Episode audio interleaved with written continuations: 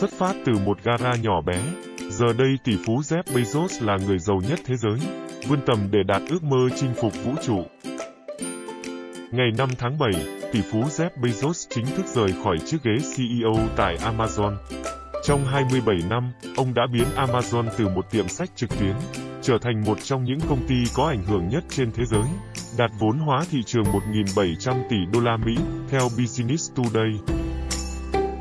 Jeff Bezos dự định sẽ giao lại quyền điều hành công ty cho Andy Jassy, người đang giữ chức vụ giám đốc dịch vụ web của Amazon.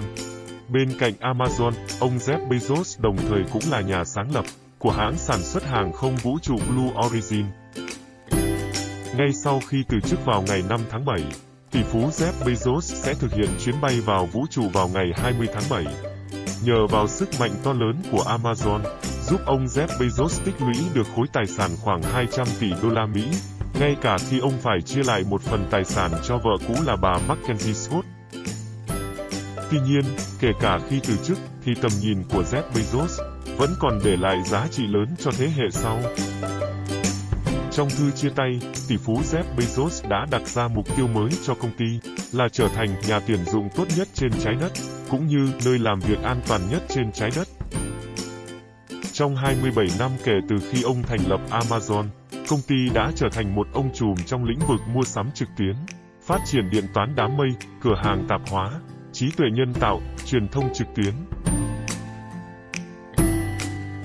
Chặng đường phát triển của Amazon dưới thời Jeff Bezos, quả thực là thần kỳ và trọn vẹn cảm xúc, cùng nhìn ngắm những cột mốc đáng nhớ nhất nhé. Amazon ra đời vào ngày 5 tháng 7 năm 1994 tại Seattle, Mỹ. Jeff Bezos và vợ Mackenzie mở một cửa hàng sách trực tuyến, vì danh tiếng của thành phố là một trung tâm công nghệ. Ông dành 10.000 đô tiền túi của mình để tài trợ công ty. Ông và các nhân viên nhỏ dành những ngày đầu làm việc trong gara, trên những chiếc bàn làm việc ngoài cửa mua từ Home Depot. Trong những ngày tháng khó khăn đó, ông tự đóng gói sách và mang đến bưu điện. Mỗi công ty lúc mới khởi sự, thiếu thốn là điều không tránh khỏi. Nhưng với lòng đam mê và ý chí kiên quyết của mình, Jeff Bezos đã vượt qua tất cả. Vào ngày 15 tháng 5 năm 1997, Amazon ra mắt công chúng trên sàn chứng khoán. Amazon chào bán công khai với giá 18 đô la Mỹ cổ phiếu, định giá doanh nghiệp của mình là 300 triệu đô. Trong hồ sơ của mình, công ty cảnh báo các nhà đầu tư rằng Chúng tôi sẽ báo lỗ trong thời gian đầu, do sự cạnh tranh gay gắt và tiền đầu tư mua thiết bị, vật tư.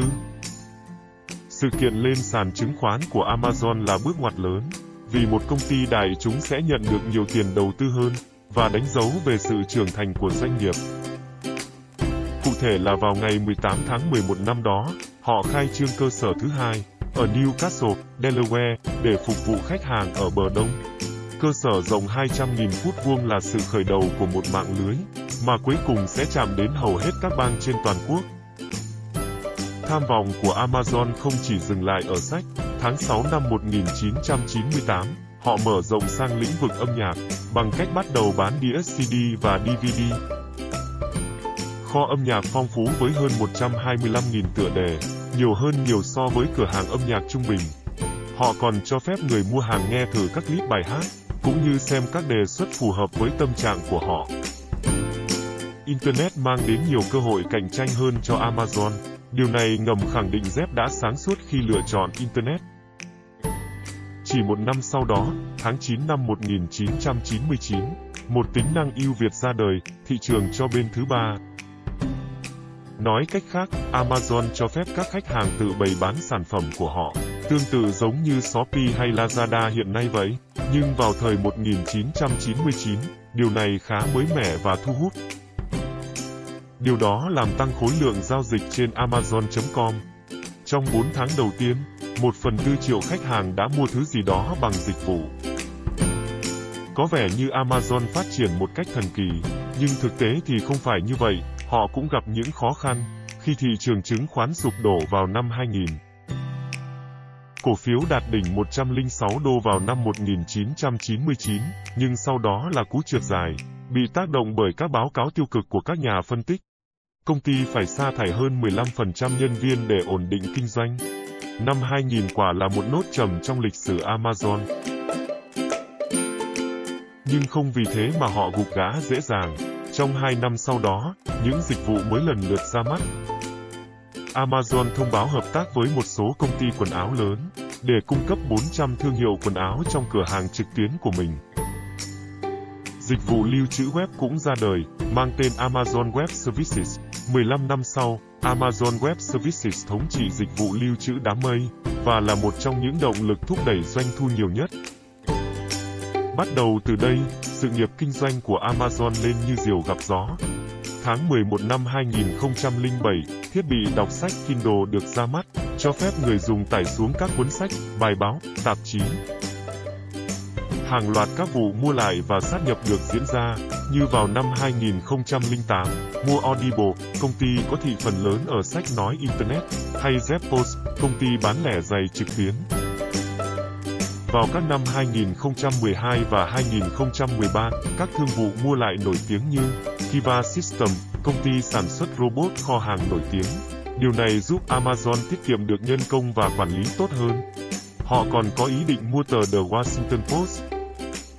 Bezos cho biết ông sẽ trả 250 triệu đô la tiền riêng của mình cho tờ Washington Post đang gặp khó khăn về tài chính.